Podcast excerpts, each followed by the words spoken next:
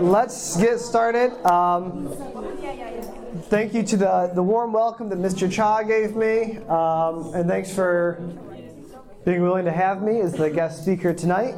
Um, you know, Mr. Cha is not actually an easy act to follow. He's a pretty good speaker. So I've seen him speak here, I think now three times. So makes me a little nervous coming after him, but that's okay. Uh, he'd asked me to speak on sort of this ongoing series about new. Uh, there was new life and some other news as well. So I want to talk today about, as you can see behind me, new authority.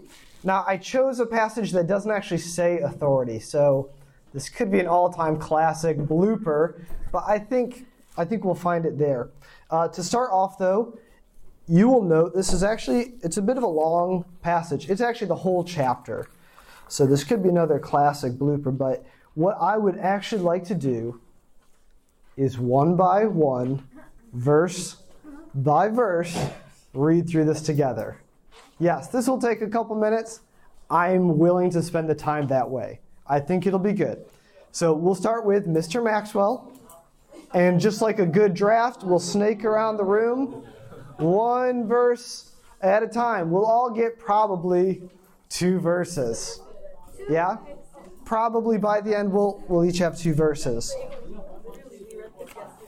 So we all we all understand we're going to start with Mr. Maxwell and start snaking around the room. So I think we'll end uh, snake snake. Yeah, we'll end in that corner and then we'll resume. Okay, can we do it, y'all? Can we make it happen? All right, Mr. Maxwell. John chapter 6, verse 1. Can't see it? All right, ready? Okay. After this, Jesus went away to the other side of the Sea of Galilee, which is the Sea of Tiberias. And a large crowd was following him because he, they saw the signs that he was doing to the, doing on the sick. Jesus went up the mountain, and there he sat down with his disciples. Now the Passover, the feast of the Jews, was at hand. Lifting up his eyes then, and seeing that a large crowd was coming toward him, Jesus said to Philip, Where are we to buy bread so that these people may eat? He said this to test him, for he himself knew what he would do. Philip answered him, Two hundred denarii worth of bread would not be enough for each of them to get a little. One of, his, one of his disciples, Andrew, Simon Peter's brother, said to him, There is a boy here who has five barley loaves and two fish, but what are they for so many? Jesus said, Have the people sit down. Now there was much grass in the place, so the men sat down, about five thousand in number. Jesus then took the loaves, and when he had given thanks, he distributed them to those who were seated, so also the fish as much as they wanted. And when they had eaten their fill, he told the disciples, Gather up the leftover fragments that nothing may be lost. So they gathered them up and filled twelve baskets with fra- fragments from the five barley loaves left by those who had eaten. When the people saw the sign that he had done, they said, This is indeed the prophet who is, who is to come into the world. Perceiving then that they were about to come and take him by force to make him king, Jesus withdrew again to the mountain when evening came, his disciples went down to the sea, got into a boat, and started across the sea to Capernaum. It was now dark, and Jesus had not yet come to them. The sea became rough because a strong wind was blowing. When they had rowed about three or four miles, they saw Jesus walking on the sea and coming near the boat, and they were frightened. But he said to them, It is I, do not be afraid.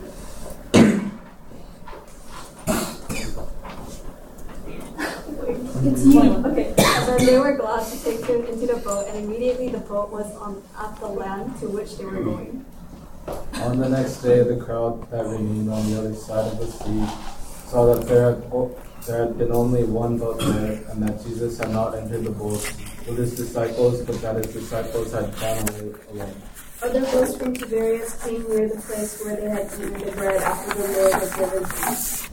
So when the crowd saw that Jesus was not there, nor his disciples, they themselves got into the boats and went to Capernaum, seeking Jesus. When they found him on the other side of the sea, they said to him, Rabbi, when did you come here? Jesus answered them, Truly, truly, I say to you, you are seeking me, not because you saw signs, but because you ate your fill of the Do not work for the food that perishes, but for the food that endures to in- eternal life, which the Son of Man will give to you. For on him God the Father has set his seal. And they said to him, What must we do to be doing the works of God? Jesus answered them, This is the work of God, that you believe in him whom he has sent. So they said to him, And what sign do you do, that we may see and believe? What work do you perform? Our fathers ate the manna in the wilderness, as it is written, He gave them bread from heaven to eat. Jesus then said to them, Truly, truly, I say to you, it was not Moses who gave you the bread from heaven, but my Father gives you the true bread from heaven. For the bread of God is he who comes down from heaven, and gives life to the world. They said to him, Sir, give us this bread always. Jesus said to them, I am the bread of life. Whoever comes to me shall not hunger, and whoever believes in me shall never thirst. But I said to you that you have seen me and yet do not believe. All that the Father gives me will come to me, and whoever comes to me, I will never cast out. For I have come down from heaven, not to do my own will, but to do the will of him who sent me. And this is the will of him who sent me, that I should lose nothing of all that he has given to me, but raise it up on the last day. For this is the will of my Father, that everyone who looks on the Son and believes in him should have eternal life, and I will raise him up on the last day. So the Jews grumbled about him because he said, I am the bread that came down from heaven. They said, Is not this Jesus, the son of Joseph, whose father and mother we know? How does he now say, I have come down from heaven? Jesus answered them, Do not grumble amongst yourselves. No one can come to me unless the Father who sent me draws him, and I will raise him up on the last day. It is written in the prophets, and they will be all be taught by God. Everyone who has heard and learned from the Father comes to me. Not that anyone has seen the Father except he who is from God. He has seen the Father. Truly, truly, I say to you, whoever believes has eternal life. I am the bread of life. Your fathers ate the manna in the wilderness and they died. This is the bread that comes down from heaven, so that one may eat of it and not die. I am the living bread that came down from heaven. If anyone if anyone eats of this bread, he will live forever. And the bread that I will give for the life of the world is my flesh. The Jews then disputed among themselves, saying, How can this man make us split out his flesh? So Jesus said to them, Truly, truly, I say to you, unless you eat the flesh of the Son of Man and drink his blood, you have no life in you. Whoever feeds on my flesh and drinks my blood has eternal life, and I will raise him up on the last day. For my flesh is true food, and my blood is true drink. Whoever feeds on my flesh and drinks my blood abides in me, and I in him. As the living Father sent me, and I live because of the Father, so whoever feeds on me, he also will live because of me. This is the bread that came down from heaven, not the bread the fathers ate and died. Whoever feeds on this bread will live forever. Jesus said these things in the synagogue as he taught at Capernaum. When many of his disciples heard it, they said, This is a hard saying. Who can listen to it? But Jesus, knowing in himself that his disciples were grumbling about this, said to them, Do you take offense at this? Then what if you were to see the Son of Man ascending to where he was before?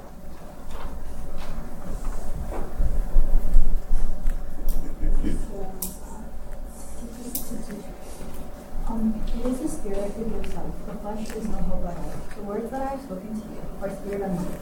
But there are some of you who do not believe. For Jesus knew from the beginning who those were who did not believe and who it was who would betray him. And he said, This is why I told you that no one can come to me unless it is granted him by the Father.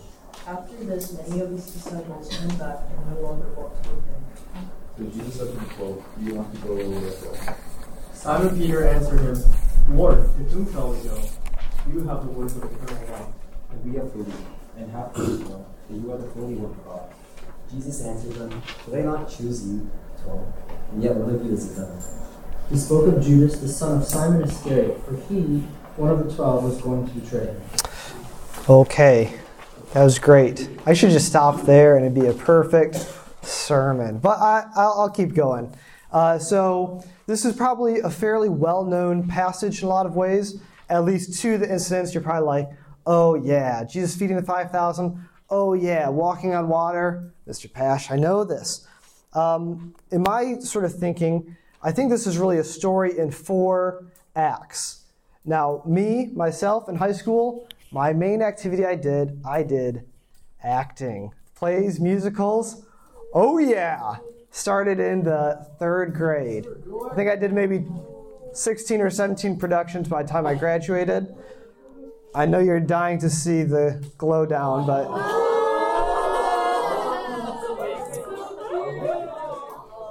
Yeah, in the center, that is uh, Kyle Pash playing Pinocchio uh, in the fourth grade.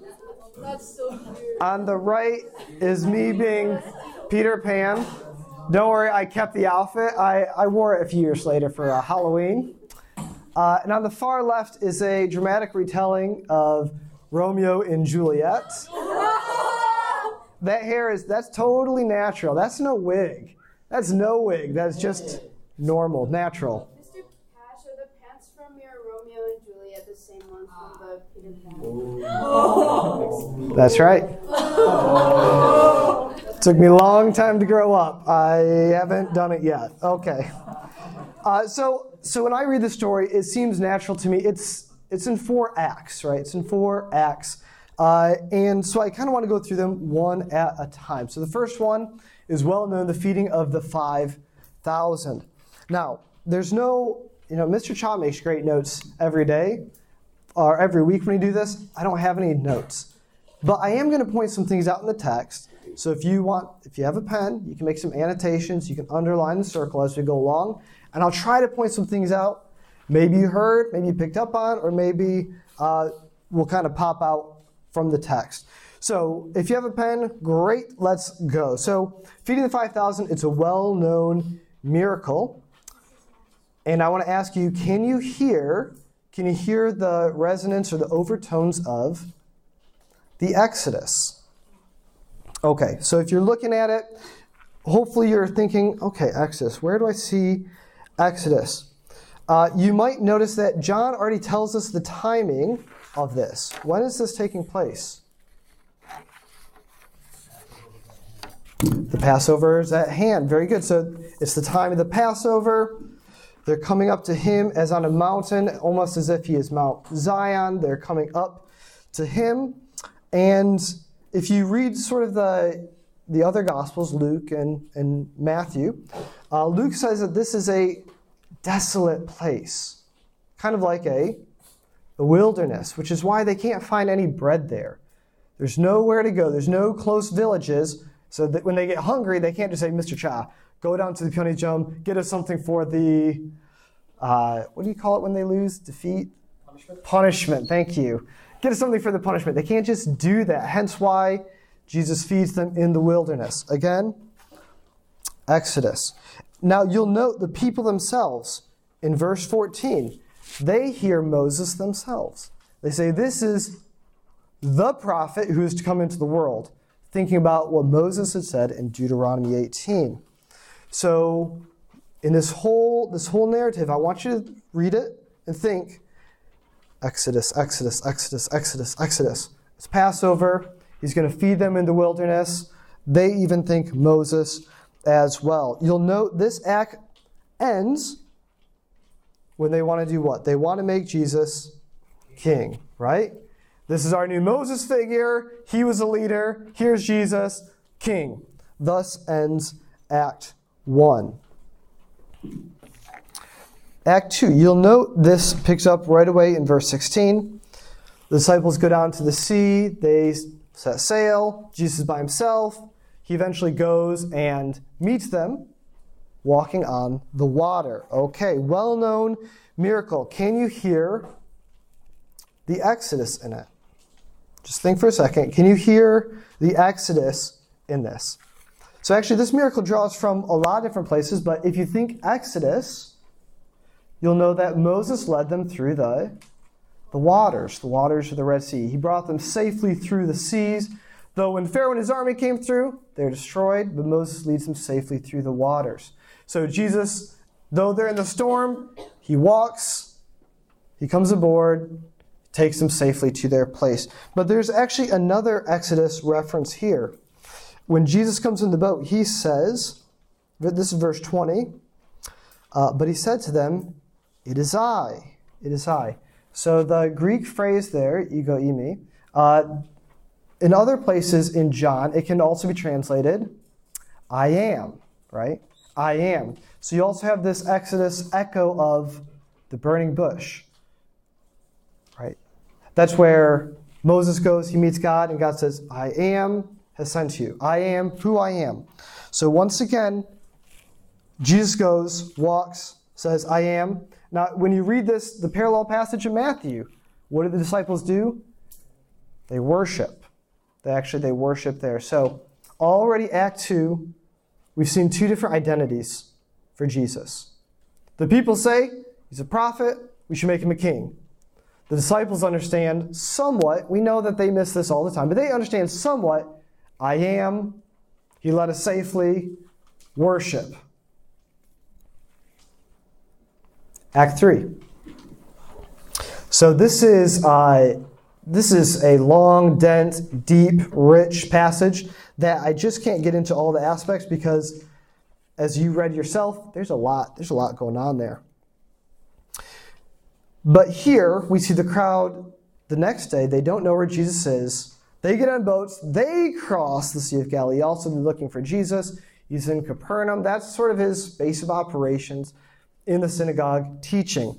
And they have this long sermon and discussion on Jesus being the bread of life. Now, once again, even if you just take a moment and look through, you can probably pick up that they are thinking Exodus as well.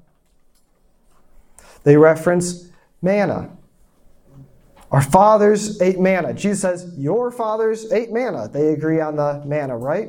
They saw the sign where Jesus gave them bread, and they're all thinking Exodus. Everyone's thinking Exodus. But then Jesus takes the, takes the conversation a different direction, right? They came, he said, You came because you were fed, you saw this sign, so you came looking for more. You saw the bread that I gave you, but then he turns it to himself and says, I am the, did you guys pick it up anywhere? I am the, if you don't, it's, it's on the screen as well, so it's okay. Wow, great. Okay, uh, I am the, I'm the bread of life.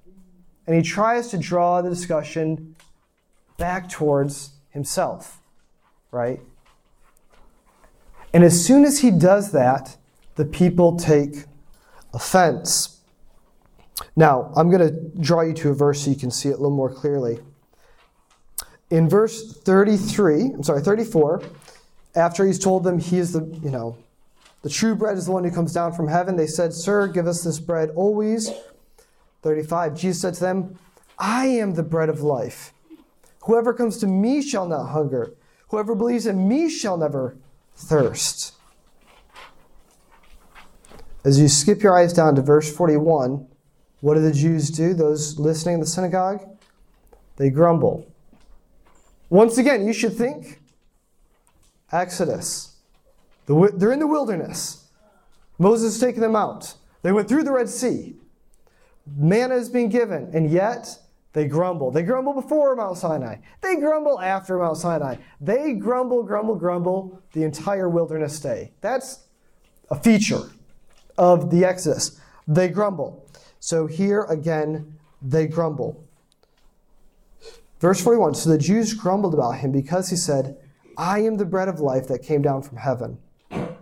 They said, Is this not Jesus, the son of Joseph? whose father and mother we know, how does he now say, I've come down from heaven? Basically, we know this guy. We, this, we know his mom and dad. How can you say you came down from heaven? Who are you? You're, we know you. Now, note here the contrast, right? Earlier, they want to make him. Earlier, they want to make him king. Now he says, Actually, you think I'm king? I came down from heaven. You, you're thinking about the manna that Moses gave you. I am the bread of life. I'm the one who came down from heaven. Now they take exception. Who the heck do you think you are? We know your parents. You're a hometown boy, right? Who are you?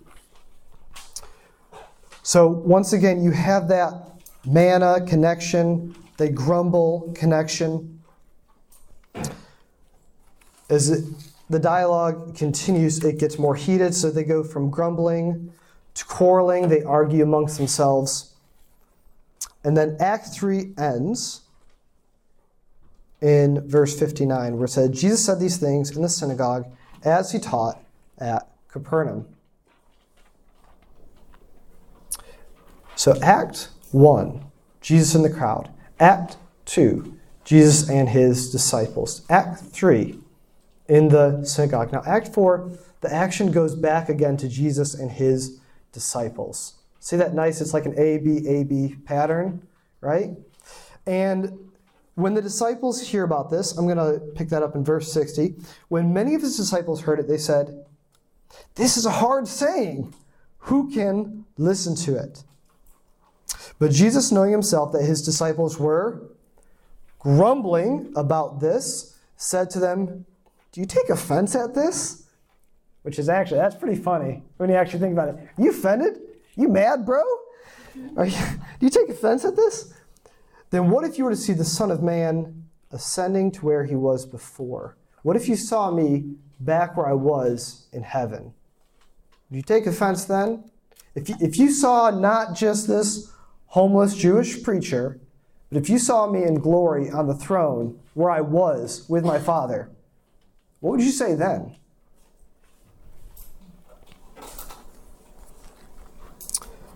Verse 66 In the aftermath of this, after this, many of disciples turned back and no longer walked with him. So Jesus said to the twelve, Do you want to go away as well? So, in the aftermath of this teaching, he's alienated the crowd, he's confused the crowd, and now even his disciples are they're confused as well. And many of them say, I don't get it, this is hard, I'm done.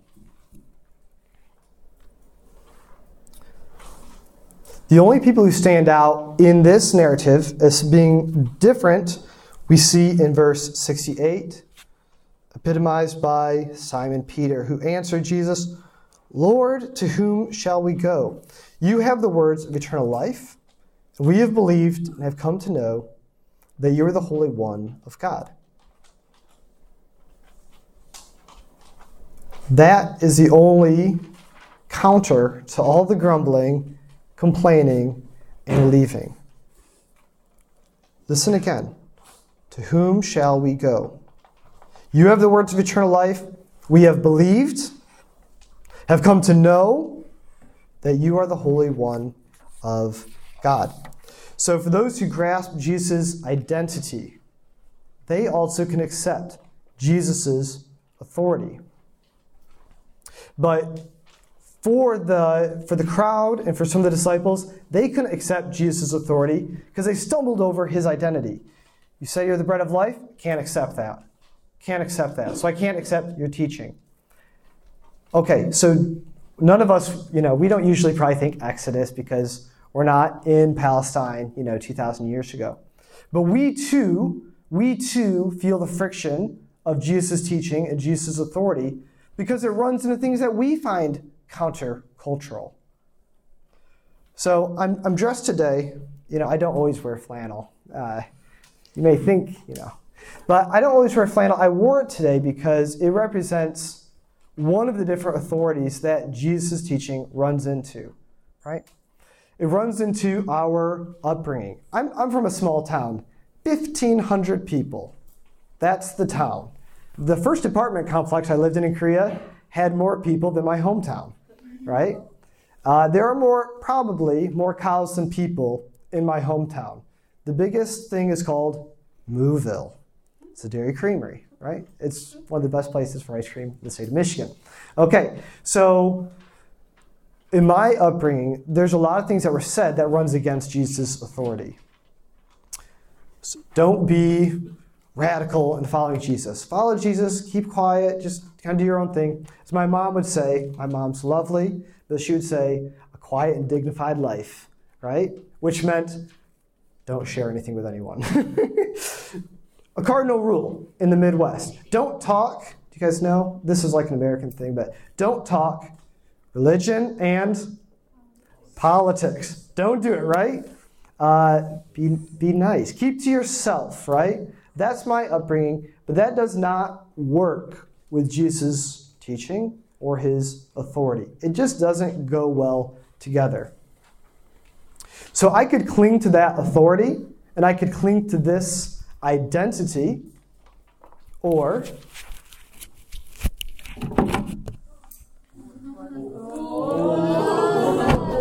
I have layers. And the wife.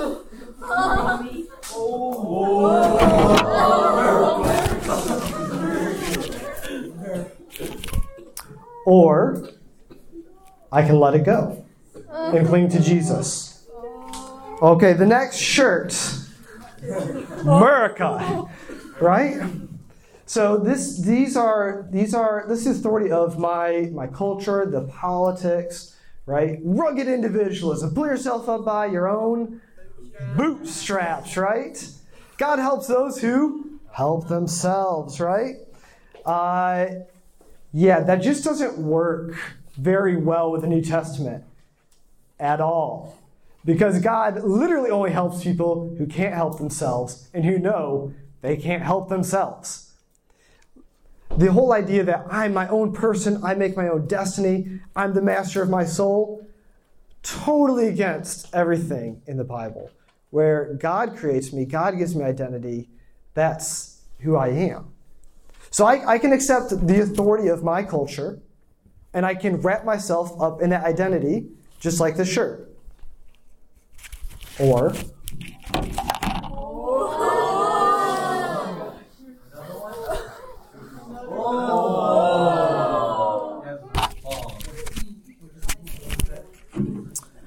Or I can take it off and cling to Jesus' authority and his identity.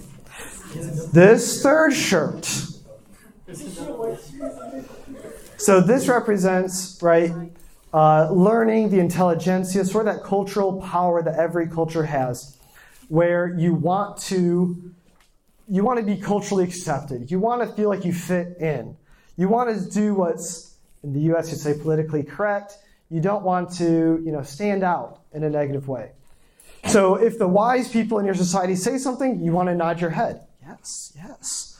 Right? So if the wise people in your society, in this case,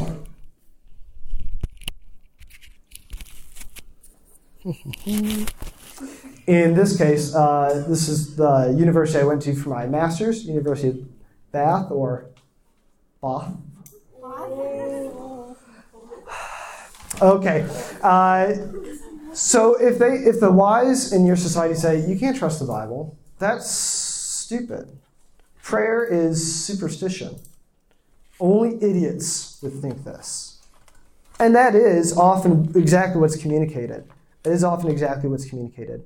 Uh, only idiots would, would think this, right? So I can accept that authority and I can make that my identity. I am a smart person. I am educated. I read books. And I, I do read books, but I mean, I read books, right? And I accept anything said by the wise. If they say, whatever you do on your own, if it doesn't hurt anyone, it doesn't matter. I could accept that. I could say, when it comes to family or gender, or things like that, whatever we say is the truth. You could accept that. You could accept their authority and wrap yourself up in that identity. Or,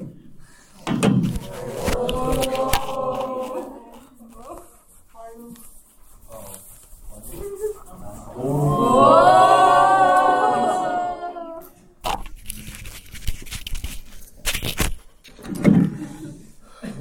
Or you could cling to Jesus' authority and wrap yourself up in his identity.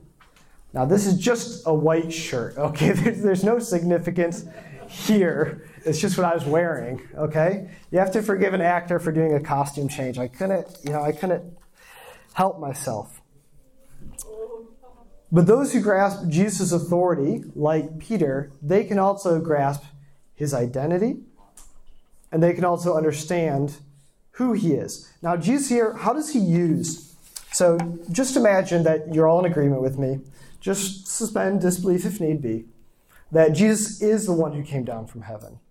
Jesus is the one who gives his life for the world. Jesus does have this authority. How does he use his authority here? How does he use it? You'll notice he uses it to tell them, if you would, skip with me, turn your eyes to verse verse 35. Jesus has authority. How does he use it? Verse 35. Jesus said to them, I am the bread of life. Now do whatever the heck I tell you to do. I'm the bread of life. I'm the boss. Serve me. Jesus said to them, I'm the bread of life. Whoever comes to me shall not hunger. Whoever believes in me shall never thirst. Keep going if you would. Verse 38. For I have come down from heaven to boss people. No, okay. Not to do my own will, but the will of him who sent me. This is the will of him who sent me, that I should lose nothing of all that he has given me, but raise it up on the last day. For this is the will of my Father, that everyone who looks on the Son and believes in him should have eternal life, and I'll raise him up on the last day. So those who grasp Jesus' identity, who accept his authority, what do they get? They get life. They get life. That's the whole point of why he uses bread, right? It's what you need to live. He pushes that point strongly, right? Too strong that they couldn't understand the metaphor from what was literal. So Jesus is not literally bread, not literally, but in the same way that bread nourishes, you take it in. It's what gives you life and energy, it's what sustains you. That is Jesus. That's the life that Jesus brings. You'll note as he uh, continues, if I can find the correct page. If you would, as he continues into the dialogue, turn with me, look with me on verse 56, if you would. See how Jesus uses this metaphor. Whoever feeds on my flesh and drinks my blood abides in me, and I in him. The metaphor of bread, just like when you eat something, you know, the, the old saying, you are what you eat, it, it's kind of true, right? But the idea that I'm taking something in, it's sustaining me, it's nourishing me, it's giving me life, that is the metaphor for what it means to believe in Jesus. You're united, you're taking him in by faith, and there is your life. So I want you to think in your life, I presented three different types of authority that all vie for, that come up against, that have friction with Jesus' authority. In your life, whose authority do you accept?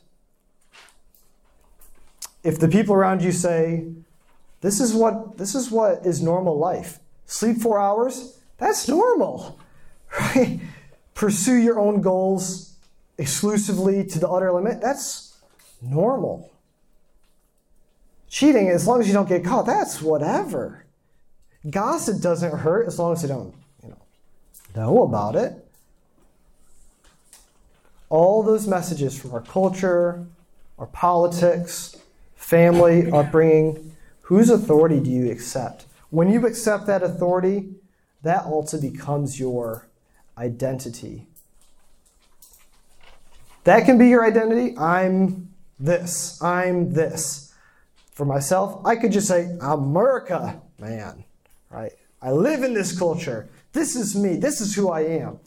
What they say, this becomes my identity. But the reverse is true as well. When we see Jesus' identity, when we accept his authority, then that in turn becomes our identity, which is why people are called Christians, because we wrap ourselves up in that identity. Now, I want to end this, but first I want to say specifically to the seniors, right, as you go off seven weeks, is it? I think it's seven, I think it's seven weeks, right? As you go off in seven weeks, a lot of the the culture and the context around you is going to change. If your experience is like mine, you may find that a lot of people who in this environment, in this environment, they're Christian. But as they go on, they may say, Oh man, Jesus, this is a hard teaching. Who can hear it? This is hard teaching. What Jesus says about my career, what Jesus says about my life, the demands that Jesus has, they're for life. They're to give you life. They're meant for your life. But you may find many people want to walk away. They say, This is hard. Who can, who can do this? I want to end with what Peter says Lord, to whom shall we go? What culture, what nation, what people, where should we go? Where else are we going to find the words of eternal life? Where else will we see the Holy One? Where else can we go? There is no other place. This is the place for life. In particular, seniors, as you go, let these words sink in deep as you head out.